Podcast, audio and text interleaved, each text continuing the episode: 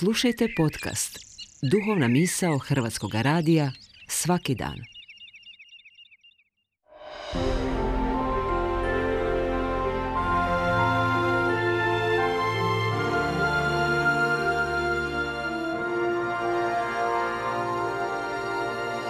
Duhovna misao.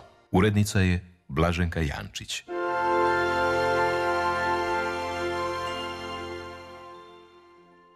Pozdravlja vas sestra Sunčica Kunić, klanjateljica krvi Kristove. Još se poprilično zorno sjećam sebe kao djevojčice koja se s vremena na vrijeme znala ničim izazvana u dubini svoga malog bića pitati što se to nakon ovog života zbiva. Preciznije, što ću ja tada raditi? Bila mi je nejasna, nelogična i pomalo odbojna misao da nakon ovog što živim više nikad neću ništa činiti, da za mene više neće biti ničega. U tom bi trenutku zatreperili leptirići u mojem trbuhu, pozivajući da još malo promislim, da se još malo više udubim, da još malo više tražim.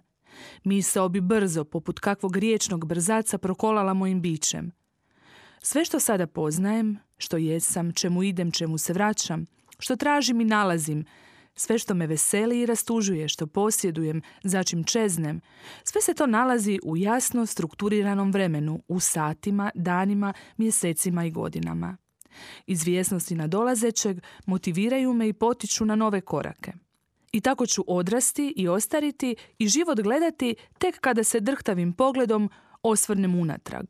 Sve su me te misli ispunjale, te sam onda neizbježno došla do točke kada bi se sve to trebalo završiti kada više neće biti dolazaka i odlazaka, čekanja, traženja, nalaženja, kada više za mene neće biti dana, mjeseci i godina.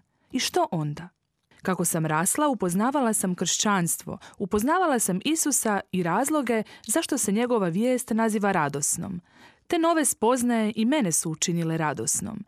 Iako i dalje nisam sve razumjela jer ipak radi se o otajstvu vjere, o, kako stoji u katekizmu katoličke crkve, uskrsnuću koje nadvisuje i nadilazi povijest, u mojem se srcu po tom pitanju usadio mir, trajan, dubok i nepomučen.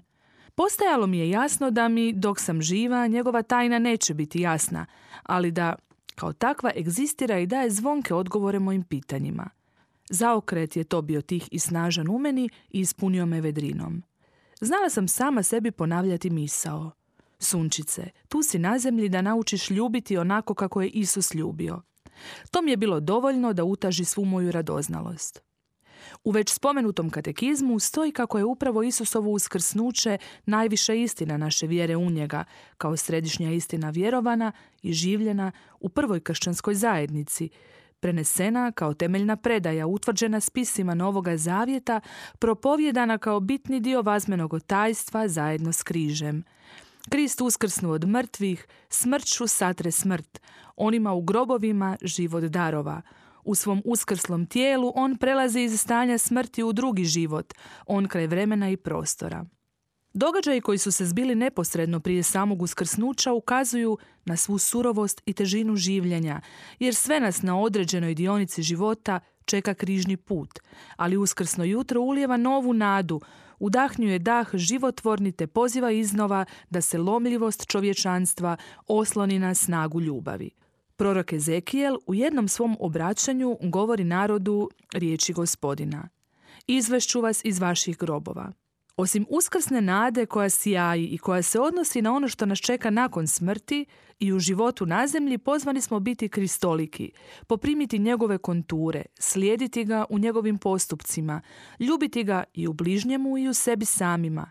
On uskrsli uskrisava i u tebi i u meni ponovno i ponovno iz dana u dan i u ovom vremenitom, ograničenom putovanju zemljom.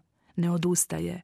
I koliko god mi vjerujemo u njega, Potrebno je prihvatiti da i on vjeruje u nas, da u nas ovdje na zemlji polaže svoje nade. Krist vjeruje u naše kapacitete za ljubav. Strah, nedosljednost, hladnoća, osuda, padovi, nemir, odbacivanja, licemjerje, bjegovi, sve što nas plaši i sve što u sebi i od sebe krijemo. Uskrsli može utopliti, omekšati, utješiti, usmjeriti. On se ne boji ući u naše tame i strahove, i ondje donositi uskrslo svjetlo, kako bismo živjeli, rekao bi narod, kako Bog zapovjeda. Sve do onog trajnog gledanja ljubavi licem u lice. Sretan uskrs!